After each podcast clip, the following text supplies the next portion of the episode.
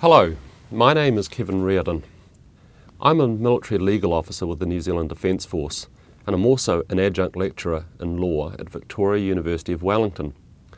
In this lecture, I will outline one of the major bases of individual criminal responsibility under international law, namely command responsibility, which is also known, perhaps more accurately, as superior responsibility. My interest in this subject is as a student and as a teacher and as a legal advisor to my government. But I'm also interested in it because, in the course of my duties in a number of peacekeeping operations, I've had the opportunity to witness a number of different types of commanders and superiors in action. And I've seen the results of good and principled leadership and the results of poor and unprincipled leadership. As part of the New Zealand delegation to the Rome Conference on the establishment of an international criminal court, I was fortunate to be involved in the numerous working group discussions on this subject, and I had the opportunity to see the doctrine debated and developed by some very fine legal minds with the assistance of a lot of people with experience from the field. Under the doctrine of superior responsibility, the accused, on the basis of his or her status as a superior or, commander, may be convicted because of a failure to prevent an international crime from occurring in the first place, or a failure to punish the perpetrator after having found out that the offence was committed. Now, the doctrine is a controversial one, and it has been since its inception. And I hope that this lecture will highlight some of those controversies and throw a little bit of light on why this principle is so important. And I'm going to start by discussing the philosophical basis. The ph- philosophical underpinning of this doctrine is actually centuries old, and it can be summed up with the old French expression noblesse oblige. Nobility has its obligations, which for this lecture I'm going to paraphrase as rank has its responsibilities. An army is dominated by its officers. To the officers of the armed forces, great power and prestige is accorded. But with that power and prestige comes responsibility, and part of that responsibility is to ensure that subordinates comply with international law, and particularly with the law of armed conflict. The power of command of an officer is based on a number of factors, including the instinct of obedience, which has been nurtured amongst subordinates. Persons of lower rank don't only follow orders because they're required to, but because the officer will usually be an expert in matters of military judgment, and even if not, will invariably be possessed of better knowledge of the situation than the soldiery are. A soldier is in fact reliant for his or her very survival on the battlefield on the decisions of a commander. A refusal to follow orders may lead not only to disciplinary consequences, but to the loss of a battle, the death of friends and comrades, and the loss of his or her own life. But if that is not enough, the officer has the backing of the law. Disobedience of orders has disciplinary consequences often very se- severe ones. So, in this respect, the position of the officer in law is actually very nearly unique. Now, the form of criminal responsibility called command responsibility is also sometimes known as Yamashita responsibility, after Gen- General Tomoyuki Yamashita, who was the commanding general of the Japanese Army forces in the Philippine Islands when it fell to US forces. He was tried by a military commission on the basis that he had failed in his duty as a commander to control the operations of his troops, permitting them to commit atrocities against the civilian population and against prisoners of war. General Yamashita was found guilty and was sentenced to death. The decision remains a contentious one to this day, and the exact basis on which Yamashita was found guilty is not as clear as one would hope. In fact, some people say he was convicted simply on the basis of strict liability, without any indication of guilty knowledge. Others assert that the Commission simply disbelieved his protestation of ignorance. It's one of those cases that can be read very much in the light of what you want to find there. And if you want to understand more on the subject, I urge you to read it for yourself. Yamashita challenged the finding of the Commission, ultimately taking it before the United States Supreme Court, but he was not successful. The dissenting judgments in that case are the ones now most frequently cited, and the proposition that Yamashita should not have been found guilty for what he was, a general, rather than for what he had done, was one that has enjoyed a degree of sympathy. However, the principle of command responsibility itself is now generally accepted, even if its applicability to the facts of the Yamashita case is not. Indeed, it's specifically provided for in the Additional Protocol 1 to the Geneva Conventions at Article 87. It's now also generally accepted as a principle of customary international law, which is to say that states recognise that holding commanders to account is a state practice derived from legal oblig- obligation, regardless of treaty obligation. Now, the International Criminal Tribunal for Yugoslavia set out to describe the purpose of command responsibility. And it stated that its purpose was as a mechanism to ensure compliance with the laws and customs of war and international humanitarian law generally. It can be seen in part to arise from one of the basic principles of international humanitarian law, aiming to, at ensuring protection for protected categories of persons and objects during armed conflict. It requires, in the first place, preventative measures which commanders are in a position to take, thereby ensuring the enforcement of the law of armed conflict. Now, I think that command responsibility has another purpose too, and it's one that's hinted at in the statement made by General MacArthur when he confirmed the Yamashita judgment. MacArthur observed that in addition to failing in his duties to mankind, a general who does not use discipline in order to prevent war crimes also fails in his duties to his troops. An officer is bound not only to protect his or her soldiers from the actions of the enemy, but also to save them from themselves, so to speak. An army which returns its soldiers to civilian life knowing that they have been allowed to commit senseless atrocities, with all of the psychological damage that this entails, can hardly be satisfied that it has taken good care of them. But lastly, officers have a very real obligation to the law itself, which is where the power actually comes from. An officer who disregards the law or allows disregard of it is actually undercutting the very basis on which his or her authority stands. That all notwithstanding, the idea of holding commanders criminally responsible for the actions of subordinates, rather than simply accepting that they were at a moral level, came to fruition only after World War II, and even then, some doubted its logical basis. I now want to make some general comments about criminal responsibility of commanders, and it should perhaps be observed that a commander is obviously criminally responsible for acts in breach of the law of armed conflict, which he or she commits personally.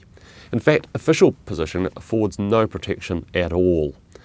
The commander is also responsible for those offences which he or she orders, that much is largely uncontroversial, and neither of those things actually fits within the concept of command responsibility as it's generally understood.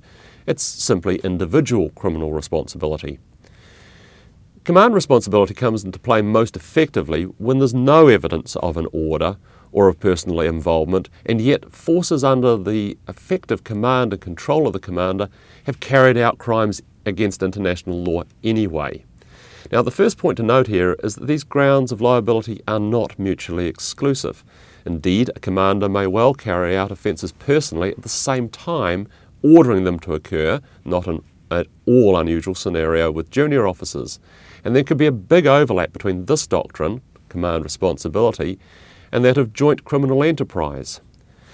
That someone might also be liable for ordering an offence and then failing to punish subordinates for carrying it out seems at first glance to be logically a little challenging. However, the International Criminal Tribunal for Yugoslavia insisted that the forms of liability could be concurrent, and a number of accused have faced charges under both heads of liability. A probable development on this position seems to suggest that where personal liability can be proved, it should prevail, and that command should be simply viewed as an aggravating factor. But before we develop this idea any further, let me set out what is essentially regarded as the constituent parts of the superior responsibility nexus. And this model has come out of the International Criminal Tribunal for Yugoslavia and the International Criminal Tribunal for Rwanda. In order to prevail, the prosecution must establish beyond reasonable doubt each of the following elements that there was a superior subordinate relationship. Second, the superior knew or had reason to know that the subordinate was about to commit the offence or had done so. That the superior failed to take the necessary and reasonable measures to prevent the offence or to punish the principal offenders. Now, there is an obvious other requirement, namely that an offence was committed. And there's another element that may or may not be implicit, namely that the accused was under some form of duty to prevent or punish the actions in question. Now, I propose to break this down into its constituent parts, and we'll start first with the superior subordinate relationship. The persons committing the crimes must be under the effective command and control of the accused. The classic model I referred to above obviously contemplated that the superior really would be an officer, as the case was with General Yamashita and as it was with the German High Command officers who were judged against this principle at Nuremberg. And it was against this model that the concept and its title were most easily understood. And that might be part of the reason that the duty, as expressed in Additional Protocol 1, never made its way into Additional Protocol 2, which deals with non international armed conflict, where at least some of the commanders were not going to have legitimate rank and power. That model of warfare, the classic one between states, was somewhat on the wane even as the formulation was starting to be set into treaty form. Indeed, civilians were actually found guilty under this principle at both Nuremberg and Tokyo trials. Warfare in the latter part of the 20th century through to today has often been conducted by individuals who are not de jure or lawful commanders at all. They may be warlords or self appointed commanders, and if that is true of armed conflict, it's certainly true of genocides and crimes against humanity. When the focus is directed away from actual combat related crimes to attacks on the civilian population, the range of actors widens still further, perhaps surprisingly to include people such as managers of tea companies, a case I will return to later. They may be civil officials or they may be individuals whose exact status is never really clear, though their influence is nevertheless manifest. In many of the atrocities with which we are familiar with from to the, our TV screens and newspapers, the offences were committed by paramilitary or irregular militia forces, in circumstances where the command chain was questionable at best. The conceptual challenge is therefore whether people can be held to share the responsibility of lawful commanders simply by virtue of their de facto authority. And that question has been resolved time and again in the affirmative. On the basis of their de facto control over the offenders and applying the effective control test, leaders of such groups may be found criminally responsible for crimes committed by subordinates.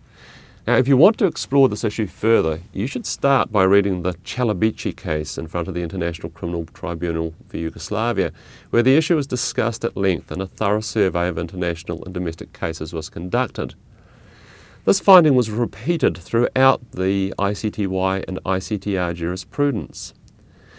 In the Aleksovski trial, for example, the tribunal found that the decisive criterion is not only the accused's formal legal status, but also his ability, as demonstrated by his duties and competence, to exercise control. This includes powers to prevent or to punish. Clearly, however, the fact of the relationship is not as straightforward as in cases in such cases as it is in the case of military commanders. And because of this, the cases, particularly the earlier ones, place an emphasis on the exercise of power which is similar to that of a military commander. Now, I should just mention but this doesn't mean that it's the same. The nexus in such a case is in identifying a relationship that resembles the classic form of command in fact, although not in law. Indeed, in one such case, an accused was actually discharged of responsibility under this doctrine, not because he had no power or influence, he clearly did, but rather because that power and influence was purely as a result of his bullying and domineering character not as a result of any identifiable superior um, relationship. Now, To bring this question up to date, the Rome Statute takes a rather different approach with, the, with respect to the distinction between civilian and military superiors. In my opinion, Article 28 actually identifies three different types of superiors, not two, but it does break them into two groups. In the first group, it deals with genuine military commanders. But it adds to this those persons who will often technically be civilians who are effectively acting as a military commander. Article 28b, on the other hand, deals with genuine civilian responsibility in those instances where the subordinates were under the effective authority and control of a civilian superior. Now, I should mention that the English language allows for the nuances of different meanings between command and authority and control, but we discover that this is not the same case in all languages. But if I can be forgiven for making a personal observation about this formula, it is that it ties in completely with the experience of many people who have been working in war zones. There you will meet real commanders persons commissioned by their government who have real training, including in the law of armed conflict, and they have genuine rank. Then there are those people who may identify themselves as colonel or general and who are addressed as such by their subordinates, who purport to command units that may or may not bear some relationship to their title, and who wear uniforms that, in some cases, they have designed themselves. Commanders of this type will often have no training in the law of armed conflict and sometimes no respect for it either. But on the other hand, they often aspire to legitimacy and wish to gain the legal authenticity that their de facto power suggests. And then there are more shadowy figures. In such operations, one often hears if you want to achieve that goal, you have to talk to Mr. So and so. Nothing happens in this town without his say so. So, if nothing happens in this town without his permission, and slaughter of innocent men and women and children did occur, is there not the prospect of a reasonable inference of law arising here? Now, before I pass on from this important first aspect of the test, a few more quick observations. Because the military laws of every state require all soldiers to comply with the law of armed conflict, Every person in the chain of command who exercises effective control over subordinates is responsible for crimes committed by such persons. This means that more than one superior may be responsible for crimes committed by the same subordinates, so long as each of the superiors in the chain of command exercises effective control.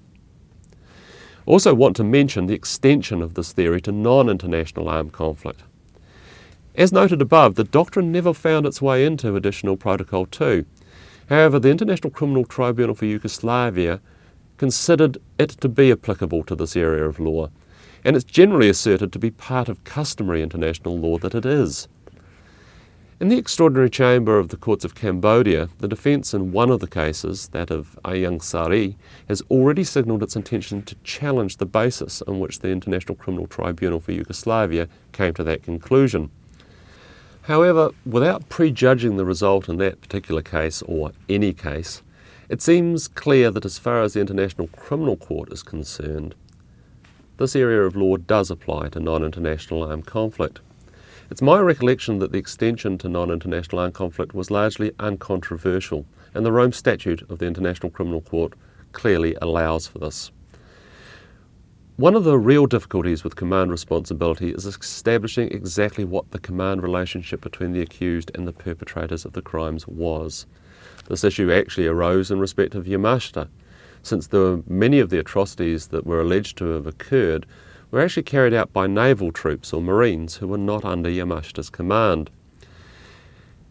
In the Aleksovski case, the International Criminal Tribunal for Yugoslavia had the difficult fact situation of a civilian chief warder of a prison that was manned by both prison guards and military police. Aleksovski was found to have effective control over the former, but not the latter.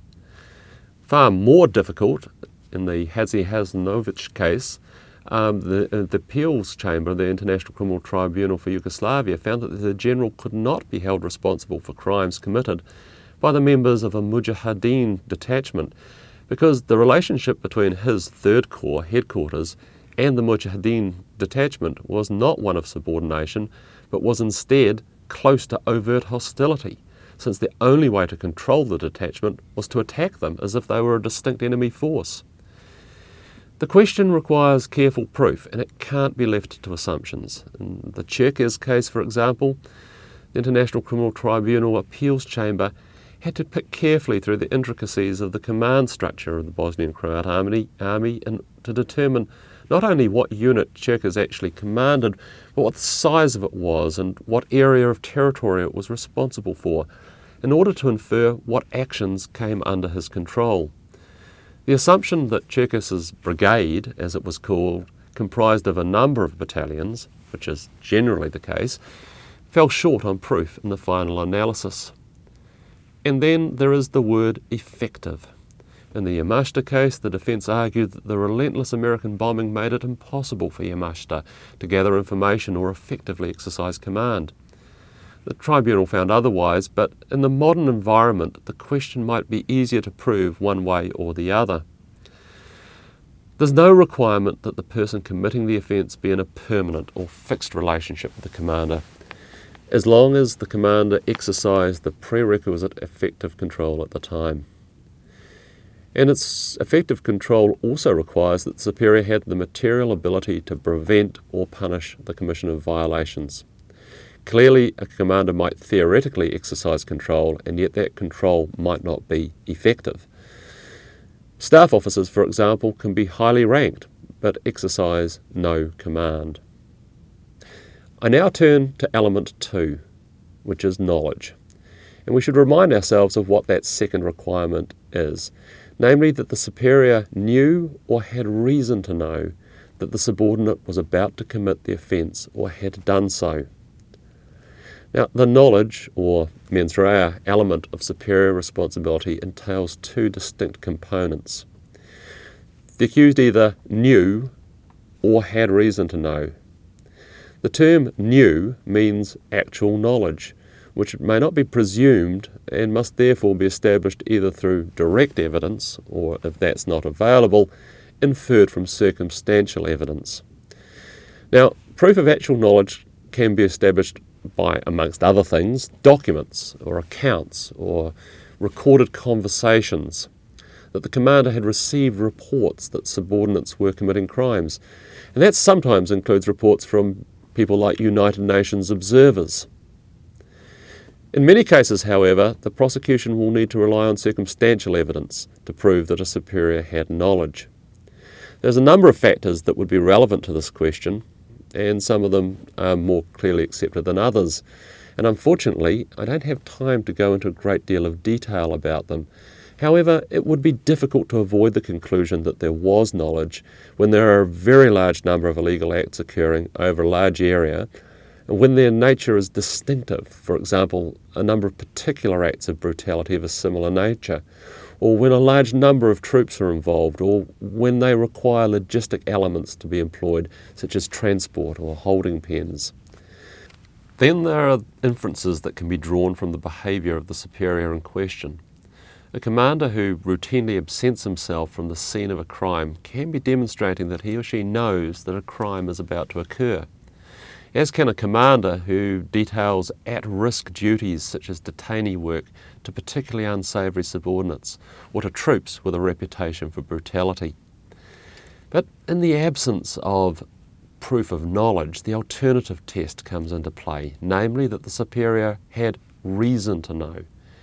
It's more difficult to interpret and apply, and different courts and tribunals have come to slightly different conclusions on this issue. And once again, the nuances of language have come into play. The International Criminal Tribunal uh, Appeals Chamber in the Celebici case considered in some detail what must be established to prove that the accused had reason to know. In short, the Chamber concluded that a superior would be criminally responsible only if information was available to him or her which would have put that person on notice of offences committed by subordinates. Although the trial chamber had actually used the word specific information, it seems clear that this information does not have to be conclusive that crimes were committed. But it must be specific enough to indicate a need for additional investigation to determine if crimes had been or were about to be committed. Now, the law doesn't impose a strict liability on commanders. The law does impose on them a duty to gain information and to stay informed with respect to the acts of those subordinates. And there are some presumptions which have been generally accepted. There's a presumption that commanders are aware of the contents of reports received at their headquarters, although, of course, commanders can't be responsible to know every detail and certainly not every administrative detail.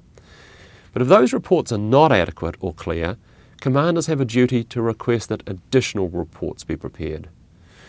Commanders are, of course, allowed to delegate authority and they can, to a degree, assume that their subordinates will comply with the law, but responsibility for the conduct of the troops remains with the commander.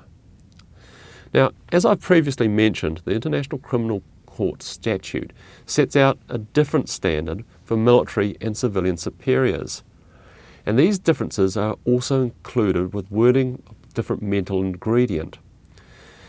Pursuant to Article 28 a of the, uh, of the Rome Statute of the International Criminal Court, the test for military superiors is that he or she knew, or owing to the circumstances at the time, should have known that forces were committing or about to commit such crimes.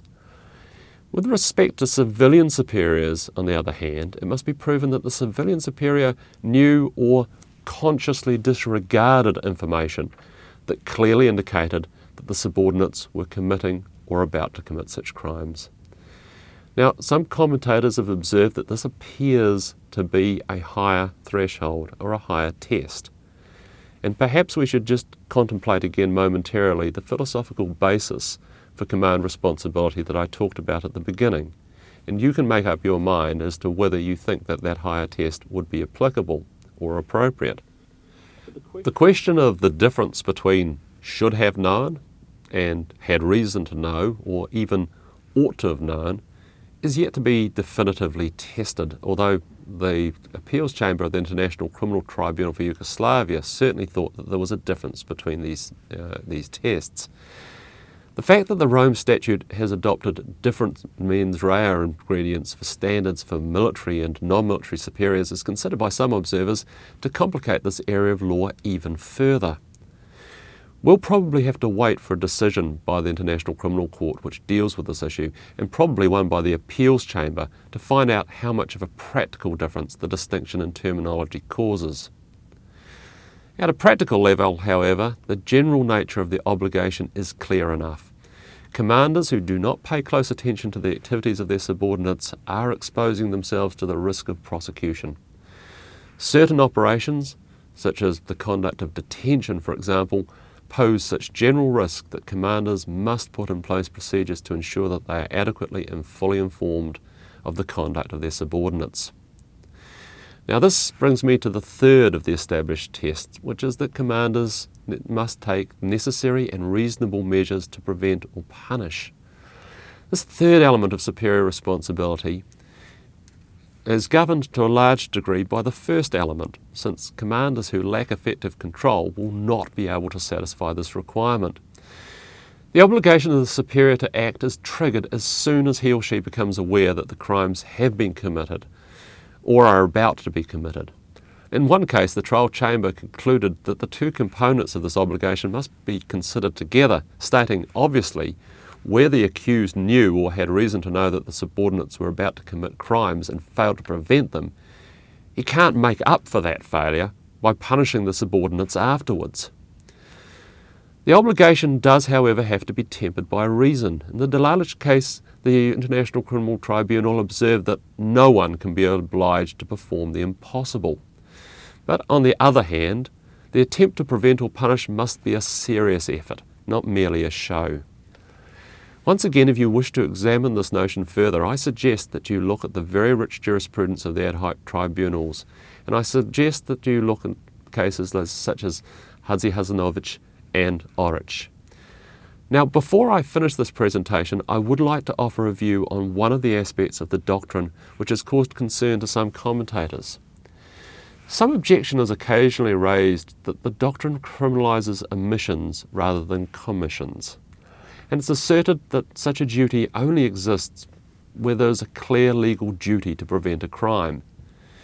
And how can such a duty be ascribed to a tea factory manager, as was the case in the Musema case, or indeed to the head of a rebellious militia, which would be like ascribing a duty to prevent crime to the head of a criminal gang? However, under the general principles of law practiced by nations, criminal responsibility for omissions is not really so rare as is sometimes asserted. It is true that it applies to people like police, who have a duty to uphold the law. In many legal systems, there is also responsibility where the offender is, for example, in charge of a dangerous thing, or where he or she has a special relationship with the victim, for example, a child or a prisoner. In my personal opinion, both of these factors loom large in command responsibility, since one can hardly dispute that the commander of an armed force or an armed gang controls a very dangerous thing, and that he or she has a very specific duty in respect of civilians, prisoners of war, and detainees who are essentially powerless to defend themselves. So, again, at a practical level, it would be my advice to the um, state appointed manager of an influential enterprise who allows his or her employers to take a time off work to use company vehicles and uniforms in order to, to perpetrate genocidal activities, of which the manager clearly approves, that he or she, at the very least, runs the risk of being found to have omitted to comply with a legal duty. In conclusion, the theory of superior responsibility is now a well established principle of law, and it's been developed and refined through a number of sources, some of which I have discussed with you today. This includes treaties and domestic and international case law. To recap, the doctrine applies to military commanders who exercise effective control over their subordinates, but it also applies to civilian superiors who exercise the requisite level or type of effective control. Formal rank is not required, and both de jure and de facto superiors can be held liable for the conduct of subordinates. Although actual knowledge of what those subordinates is doing can be difficult to establish, inferences can be drawn that the commander did have that knowledge, and circumstantial evidence may be sufficient to establish this point. The mental requirement is that that commander or superior either knew or had reason to know but the final word on exact meaning and variations of that test may not be known until we have a final ruling from the International Criminal Court. But I would like to conclude by returning to my original point. International criminality is frequently the result of bad and unprincipled leaders.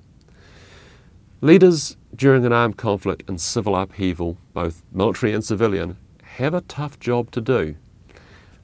They must reconcile conflicting imperatives in difficult and dangerous circumstances, something that people delivering lectures decades later don't have to worry about so much. But that position of leadership brings with it duties and responsibilities to the helpless who fall within the leader's control, to the troops and to the individuals under that person's responsibility, and to the law itself. To quote General George Patton, there is only one type of discipline perfect discipline. And if you do not enforce perfect discipline, you are all potential murderers. Thank you very much for your attention.